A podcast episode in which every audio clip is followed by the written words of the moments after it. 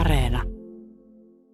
Tervetuloa hyvät kuuntelijat jälleen kungfutselaisuuden perustekstien pariin. Tänään alkamassa on sarjamme 58. luentajakso ja kuulemme kohta katkelmia teoksesta Kevättä ja syksyä ja suomentaja Jyrki Kallio aluksi kertoo meille millaisesta teoksesta on kysymys. Ole hyvä Jyrki. Kevättä ja syksyä on yksi viidestä klassikosta. Se on Kungfutsen kotivaltion Luun aikakirja ja Mengzi aikoinaan oletti, että mestari Kung sen itse kirjoitti. Se koostuu hyvin lyhyistä lauseen mittaisista muistiinmerkinnöistä Luun tapahtumista ja sen takia se on synnyttänyt sitten kommentaareja, jossa näitä lyhyitä tapahtumia on pyritty selittämään. Kommentaareja on 2, Gongyangin kommentaarit ja Guliangin kommentaarit. Sen lisäksi kommentaariksi on oletettu Suoduan nimistä teosta, joka on itse asiassa itsenäinen historiateos ja se näkyy siinä, että se sisältää tämmöisiä pidempiä tarinoita. Kuuntelemme katkelmia teoksesta Kevättä ja syksyä. Katkelmia teoksesta Kevättä ja syksyä sekä sen kommentaareista. Teoksesta Kevättä ja syksyä. Ensimmäisen vuoden keväällä kuningas oikaisi kalenterin. Teoksesta Kungjangin kommentaarit. Mitä tarkoittaa ensimmäinen vuosi? Se tarkoittaa ruhtinaan ensimmäistä hallitusvuotta. Mitä tarkoittaa kevät? Se tarkoittaa vuoden alkua. Ketä tarkoitetaan kuninkaalla? Kuningas Wenia. Miksi sanotaan ensin kuningas ja sitten oikaisi kalenterin? Kuningas oikaisi kalenterin ja määritti uuden vuoden paikan. Miksi puhutaan siitä, että kuningas oikaisi kalenterin? Niin luotiin suuri yhtenäisyys. Teoksesta Kevättä ja syksyä. Kesällä 5. kuussa Zhengin vanhin poika löi Tuanin jenissä. Teoksesta Guliangin kommentaarit. Mitä tarkoittaa lyö? Se tarkoittaa tilaisuutta. Tilaisuutta mihin? Tilaisuutta tappaa. Miksi ei sanota tappaa? Siitä näemme, että Duanilla oli paljon sotilaita, joten häntä ei pystytty surmaamaan taistelutta. Duan tarkoittaa Zhengin vanhimman pojan pikkuveliä. Mistä tiedämme hänen olleen pikkuveli? Se, joka tappaa kruunun perillisen ja tämän kanssa samasta äidistä olevat pikkuveljet, pitää tunnustaa hallitsijaksi. Koska Zhengin vanhin poika tunnustetaan hallitsijaksi, tiedämme hänen tappamansa Duanin olleen hänen pikkuveljensä. Duan oli pikkuveli, mutta häntä ei sanota pikkuveljeksi, ja hän oli prinssi, mutta häntä ei sanota prinssiksi, ja siten kevättä ja syksyä alentaa hänet arvossa. Duan hylkäsi pikkuveljeltä edellytettävät tavat, ja siksi kevättä ja syksyä ylen katsoo häntä ja soimaa ankarasti myös Zhengin vanhinta poikaa. Miksi soimata ankarasti Zhengin vanhinta poikaa? Zhengin vanhinta poikaa tulee soimata hänen sydämensä liikkumattomuuden ja suunnitelmansa järkkymättömyyden vuoksi, jotka johtivat hänet tappamaan pikkuveljensä. Jenissä, vaikka se on kaukana. Zhengin vanhin poika meni sinne saakka veljensä surmatakseen, mikä osoittaa hänen tappaneen Duanin kuin olisi riistänyt tämän äitinsä sylistä, ja siksikin häntä tulee soimata ankarasti. Mutta miten tuon Zhengin vanhimman pojan olisi pitänyt menetellä? Se, että hän olisi viivytellyt pakenevan roiston seuraamisessa ja päästänyt hänet pakenemaan, olisi osoittanut sukurakkautta. Teoksesta Zuon-kommentaarit. Alussa tapahtui, että Zhengin herttua Wu haki Shenistä vaimon, joka nimettiin Wu Jiangiksi. Vaimo synnytti 2 poikaa, Zhuangin ja Duanin, jotka myöhemmin tunnettiin herttua Zhuangina ja pikkuveli Duan kungilaisena. Zhuang syntyi vaikeasti, mikä säikäytti vaimon ja sai hänet antamaan Zhuangille nimeksi vaikeasti syntynyt ja inhoamaan tätä. Vaimo helli Duania ja halusi nostaa hänet valtaistuimelle. Niinpä vaimo pyysi herttua Wuta toistuvasti nimeämään Duanin seuraajakseen, mutta herttua kieltäytyi. Kun Zhuang oli noussut valtaan, Wu Jiang pyysi antamaan Duanille Jern vallitetun kaupungin. Herttua Zhuang sanoi, Jer on kuin voittamaton kalliolinna ja Kuon hallitsija heitti siellä henkensä ennen kuin saimme sen haltuumme. Jos nimeät minkä tahansa muun alueen, annan sen. Wu Jiang pyysi Jingiä, jonne Duan sitten asettuikin asumaan. Häntä alettiin kutsua Jingin kaupungin kunnioitetuksi pikkuveljeksi. Valtaneuvos Jai Chung sanoi herttualle, jos jonkin kaupungin muuri kasvaa joka sivultaan yli 500 askeleen mittaiseksi, on se valtion tuho. Ensimmäinen kuningas sääti. Suuri läänityskaupunki olkoon enintään 1/3 valtakunnan pääkaupungin koosta, keskikokoinen enintään 1/5 ja pieni enintään 1/9 kokoinen. Nykyinen Jing ei ole kooltaan tuon periaatteen mukainen ja rikkoo säädöksen, eikä herrani tule sitä sietää. Herttua vastasi. Jiang-vaimo on näin halunnut. Miten vahingon olisi voinut välttää? Jai Chung sanoi, tyytyykö Jiang-vaimo mihinkään? Olisi parasta järjestää hänet pikaisesti jonnekin, missä hänen valtansa ei pääse juurtumaan ja leviämään, sillä kun valta on päässyt juurtumaan, on vaikea toimia sitä vastaan. Valloilleen päässyttä rikkaruohoa ei enää kykene kitkemään. Eikö sama päde herrani rakkaaseen pikkuveljeen? Herttua sanoi, se, joka toistuvasti tekee vääryyttä, kaataa väistämättä itsensä. Odottakaapa sitä. Pikkuveli Duan määräsi sitten läntisen ja pohjoisen rajansa ulkopuoliset alueet tunnustamaan Herttuan ylivallan rinnalla omansa. Neuvosmies Zi Feng sanoi Herttua Zhuangille, valtio ei kestä 2 hallitsijaa. Miten herrani aikoo menetellä? Jos aiotte antaa periksi Duanille, palvelijanne pyytää saada palvella häntä. Jos ette anna periksi, pyytää palvelijanne saada tuhota hänet, jotta hän ei ehdi saamaan taakseen kansan tukea. Herttua vastasi, se ei ole tarpeen. Duan tuhoaa itse itsensä. Sitten pikkuveli Duan liitti oman ylivaltansa tunnustaneet kaupungit Jingiin ja ulotti sen rajat Lintingiin saakka. Zi Feng sanoi, nyt riittää. Jos Duan vielä kasvattaa aluettaan, hän saa kansanjoukot taakseen. Herttua Zhuang sanoi, Duan ei kunnioita oikeutta eikä sukulaisuussuhteita ja kaatuu vielä ahneuteensa. Pikkuveli Duan täydensi varastoja, antoi kunnostaa aseet sekä harniskat, varusti sotilaita ja sotavaunuja ja valmisteli yllätyshyökkäystä Zhengin pääkaupunkiin. Jiang-vaimo aikoi avata kaupungin portit. Herttua Zhuang sai vihiä suunnitellusta hyökkäyspäivästä ja sanoi, nyt riittää. Herttua komensi Zi Fengin johtamaan hyökkäystä Jingiin 200 sotavaunun voimalla. Jingiläiset kääntyivät pikkuveli Duania vastaan ja hän pakeni Jeniin. Sitten Herttua Zhuang hyökkäsi Duanin piilopaikkaan Jenissä.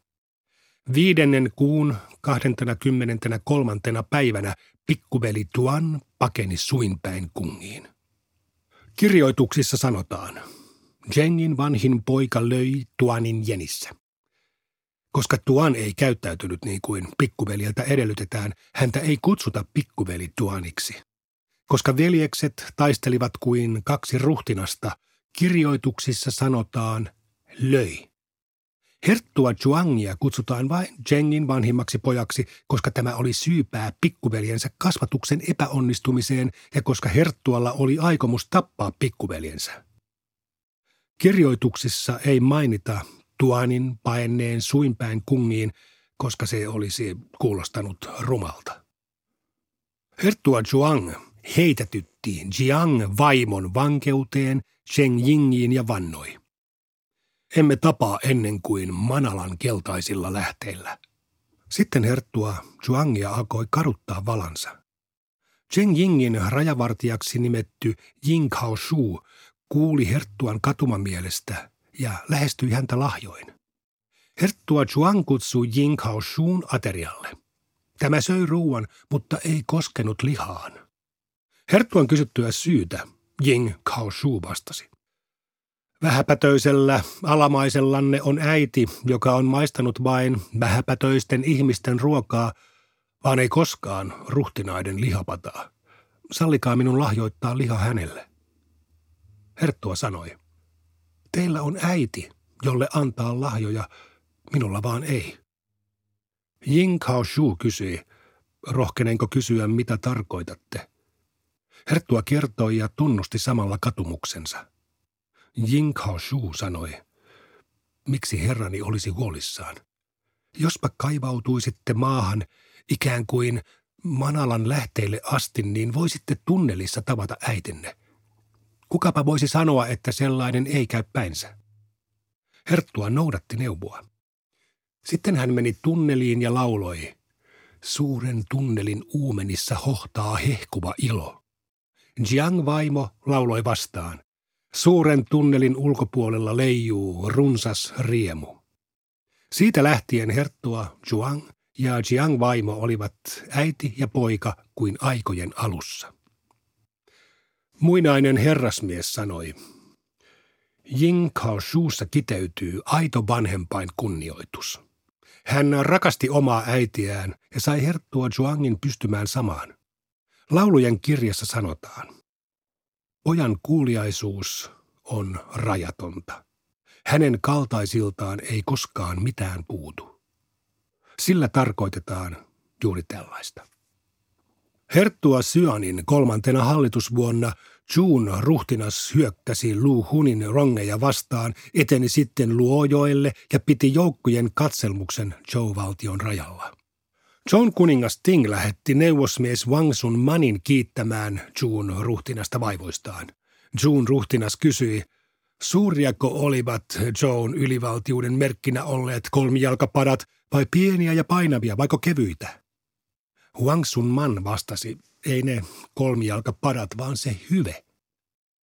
Muinoin Sian hallitessa oikeamielisesti ja hyveellisesti kaukaiset kolkat laativat kuvia ihmeistään. 9 alueen kaitsijat toimittivat pronssin ja ihmeiden piirteet valettiin kolmijalkapatoihin. 100 ihmeet tarjottiin näin kaikkien nähtäviksi, jotta ihmiset oppisivat tuntemaan pyhän ja pahan. Ja niin ihmiset saattoivat mennä jokirämeille tai vuorimetsiin kohtaamatta kiusalaisia eikä vuorenpeikkoja tai vesihiisiä sattunut kenenkään tielle.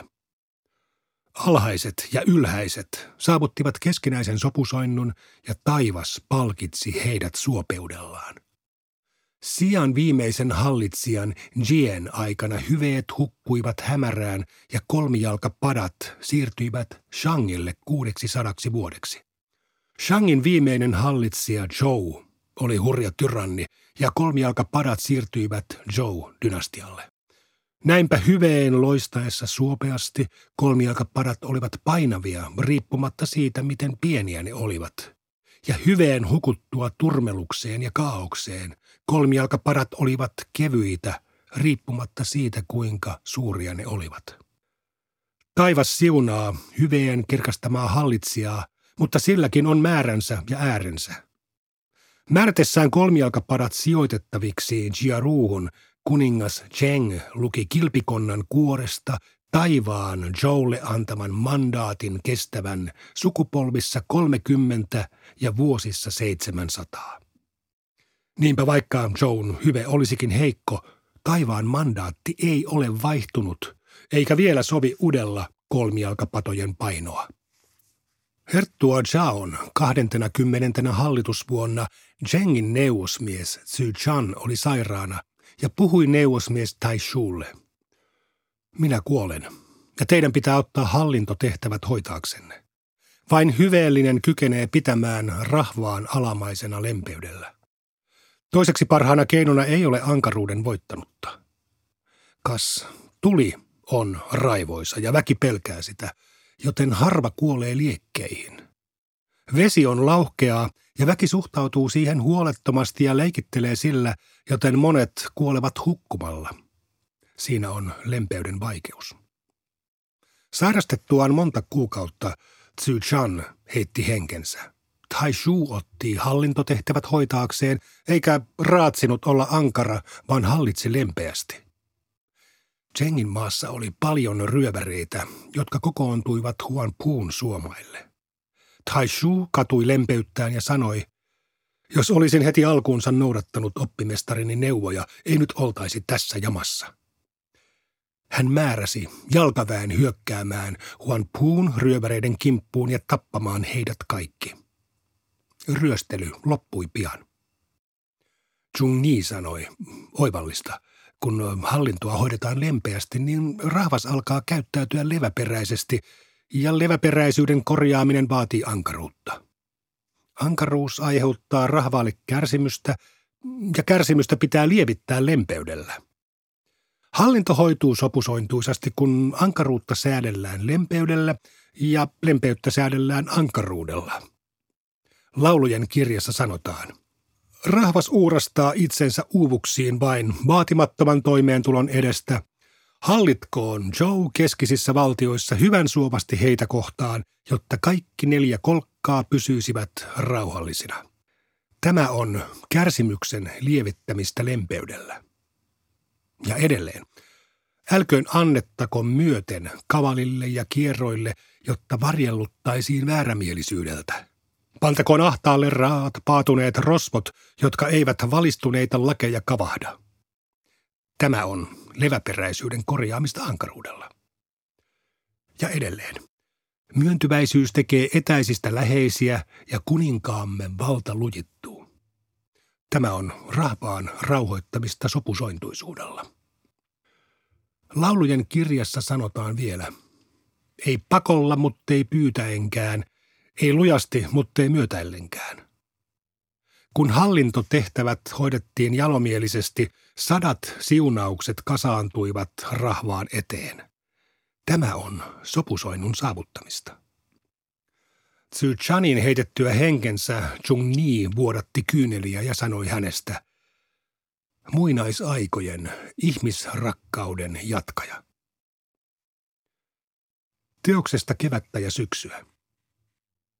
Herttua Ain 14. hallitusvuoden kevättalvella länteen suuntautuneella metsästysretkellä saatiin saaliiksi jalokaurisnaaras.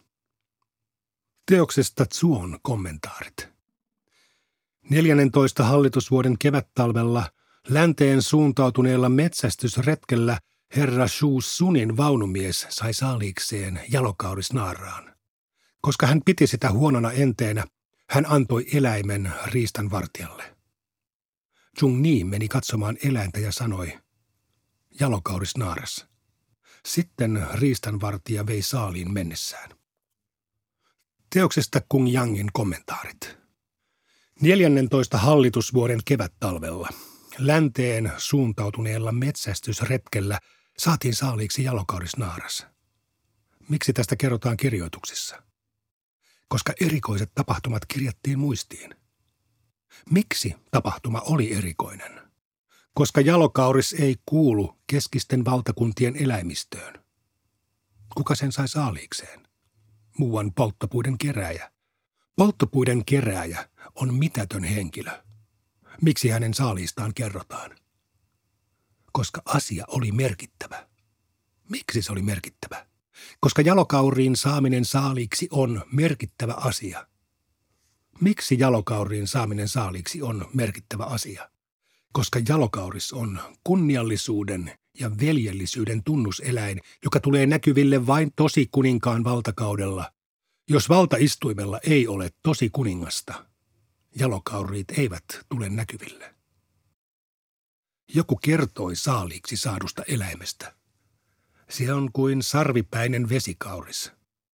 Mestari Kung tiesi silloin eläimen jalokauriiksi ja sanoi, kenen vuoksi se on tullut tänne. Kenen vuoksi se on tullut tänne?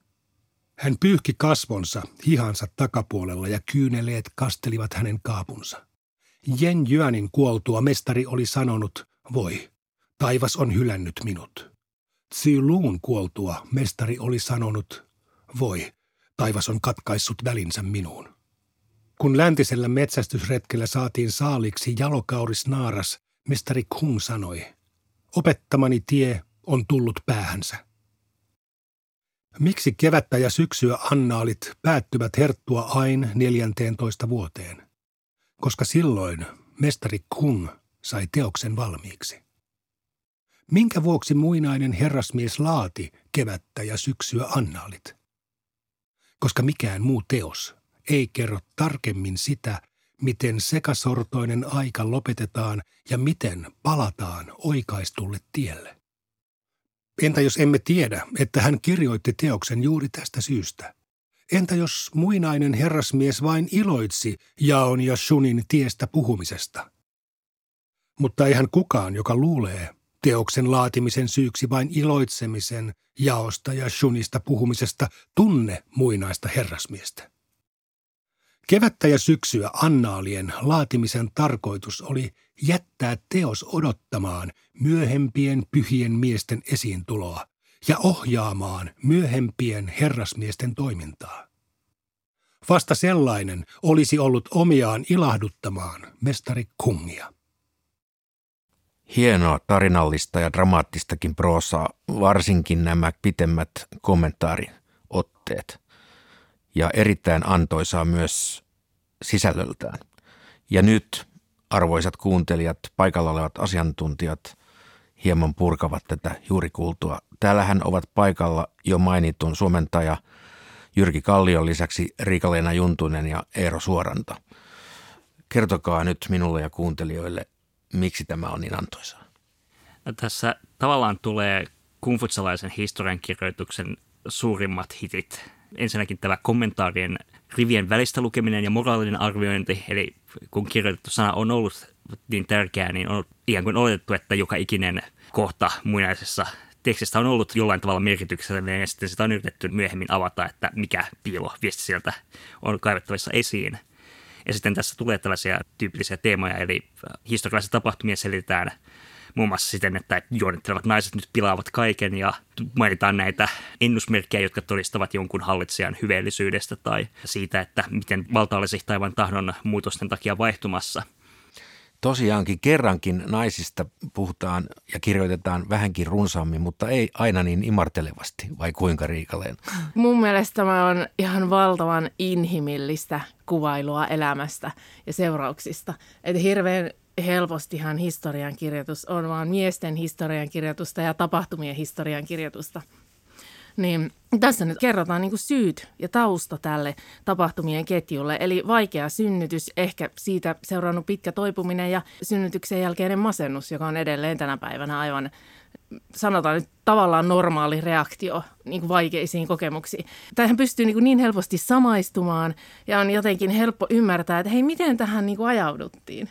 Nämä taustat on tässä niin kuin todella hienosti tuotu esiin. Varsin hyytävä kuvaus tästä äidin tunteiden läikähtelystä. Mutta täällä on paljon muutakin. Tämä on erittäin intensiivinen tämä veljesmurhan teema ja nämä kolmijalkapadat. Mutta alaviitteessä sinä, Jyrki, selität hyvin kiinnostavasti, mitä nämä kolmijalkapadat oikeastaan tarkoittavat. Kuninkaalla niitä on kuulunut olla 9 kolmijalkapataa, jotka on kaikki olleet eri suuruisia. Ja todellakin niin ne on olleet semmoinen vallan symboli samalla tavalla kuin vaikkapa jossakin brittiläisessä imperiumissa on ollut valtakunnan omenaa ja valtikkaa ja kruunua. Niin muinaisessa Kiinassa ne oli nämä pronssiset kolmijalkapadat. Ja itse asiassa tiedetään, nämä kyseiset 9 kolmijalkapataa ovat aivan oikea historiallinen. Ne ovat aivan oikeita historiallisia esineitä. Qinin ensimmäinen keisari ne aikoinaan sitten varasti.